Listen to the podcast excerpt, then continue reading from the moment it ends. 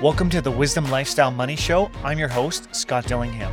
The goal of the show is to show you how you can grow personally, financially, have a larger net worth, and leverage your largest asset to help you develop the person you want to be.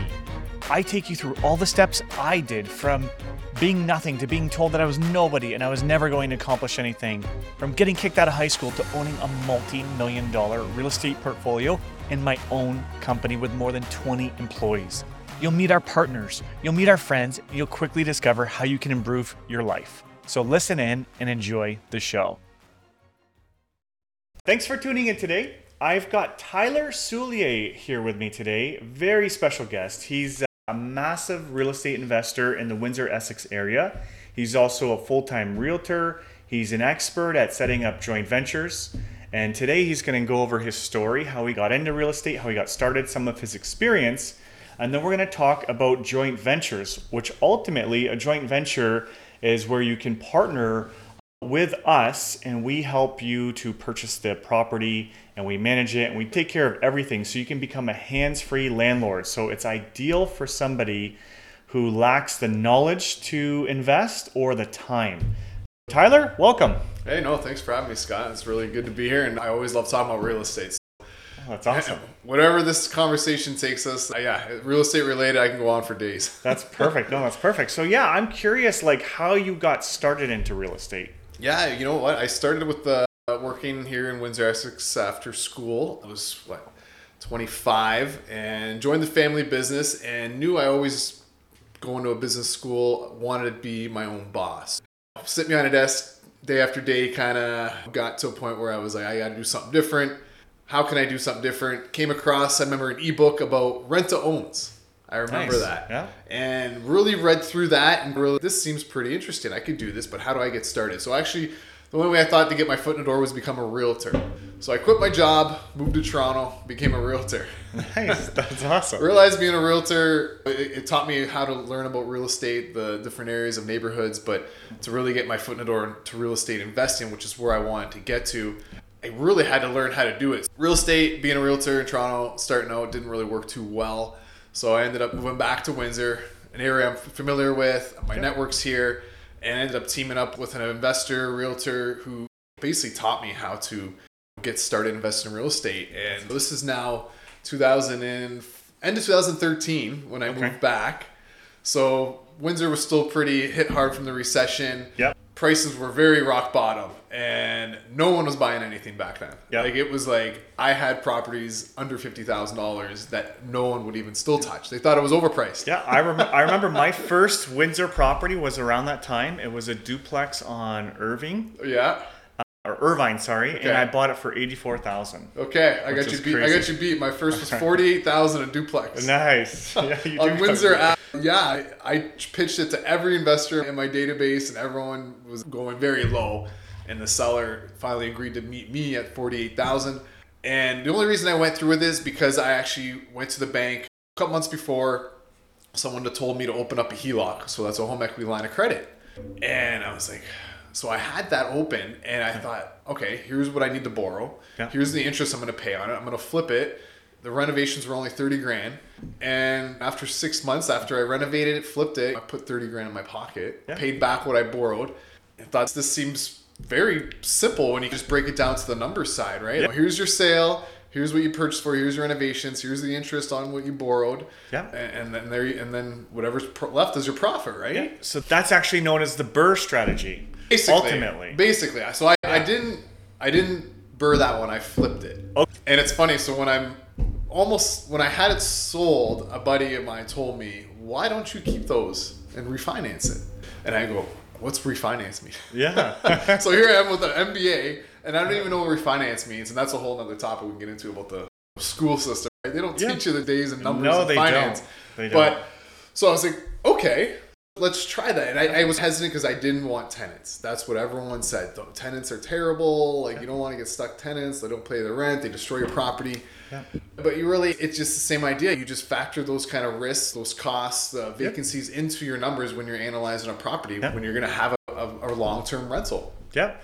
That's it. And I find too with tenants because I always hear those nightmare stories. And yes. from the financing standpoint, I see people that I didn't originally help that went somewhere else and now they're selling the property or downsizing their portfolio.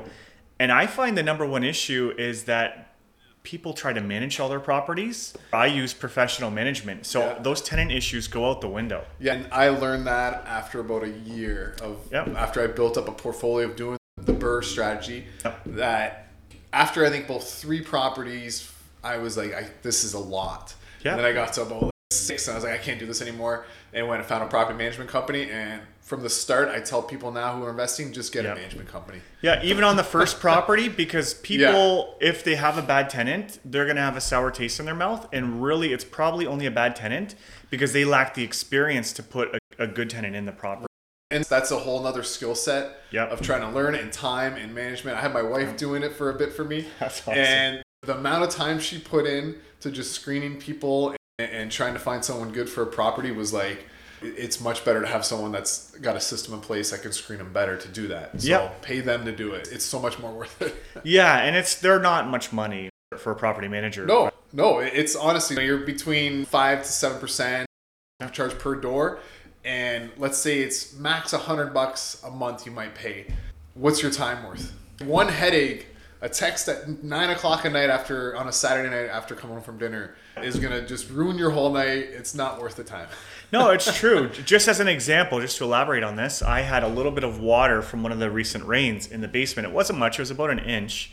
I was in Niagara Falls with my family, just a little mini Right. vacation, and the property manager texts me, says there's a, a little bit of water. We're sending somebody out to take care of it, and uh, we'll talk later. And I'm like, great. So that could have ruined someone's week, really.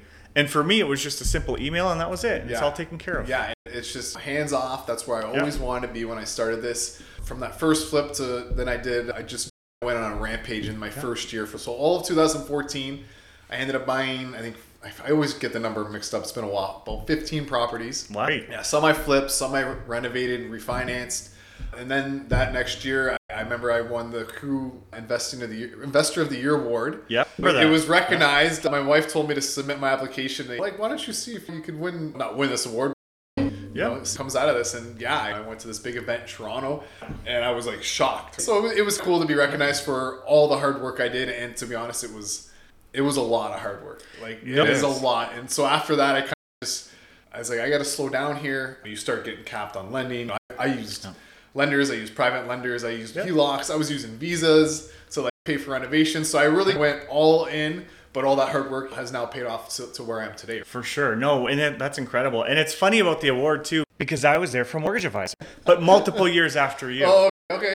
Yeah, so it's funny, but that's a great. I don't know if they're doing the seminars now with COVID, but they had them, and hundreds of people would go to Oh, those. it was a really neat event. Uh, met a lot of investors.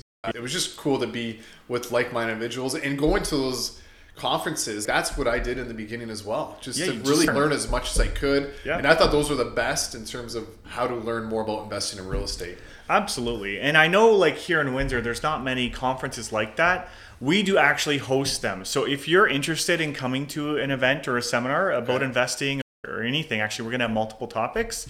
Uh, someone listening today. You can actually come to an event and we'll have it advertised online so they can see that. And actually, Yeah. I'm sure Tyler will be at some of them when we talk about joint ventures, which we actually have to take a quick break right now. But when we come back, he's going to go into joint ventures, what they are, the details, profits, all that good stuff. And then we'll go from there. Okay, so we'll be right back after this quick break.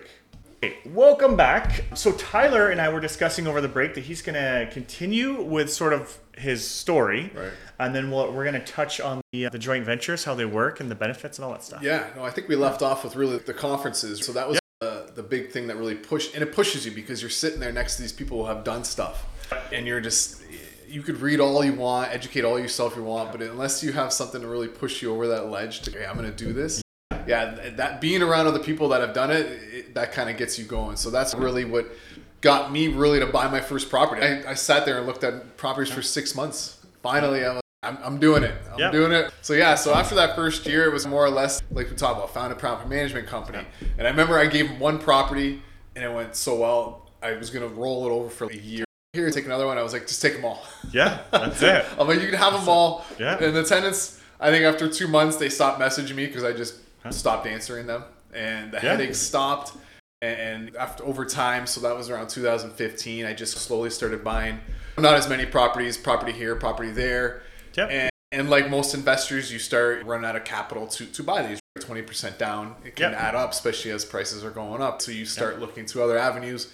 Private lending's one, joint ventures could be another one. And that's what led me to start doing a couple more of those. And yeah, that's just a great way to really, when you start wondering how else can I build my portfolio?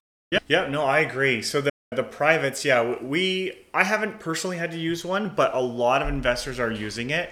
And the one thing that I, I would say to any client getting a private is don't look at the interest rate because some people look at it and they're Yeah, scared. they do. I think with a private, you need to factor in the interest rate, but then look at the profit and say, does this make sense? And Yeah. if you're still going to profit, then what's just the cost of business? It's a write off, and you just move forward. That's I I rarely looked at the interest rate because you're just going to factor that into your analysis and.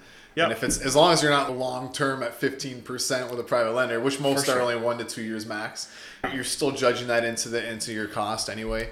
Yep. And our private lenders, we try not to use the expensive ones. Ours are seven to eight percent. Oh, very good. Yeah. Oh, very good. Yeah. So- I wish I had that back in 2015 when I was using private lender. Yeah. For Yeah. sure. So it's definitely cheaper. But for someone who's a homeowner that wants to get into investing, you have to.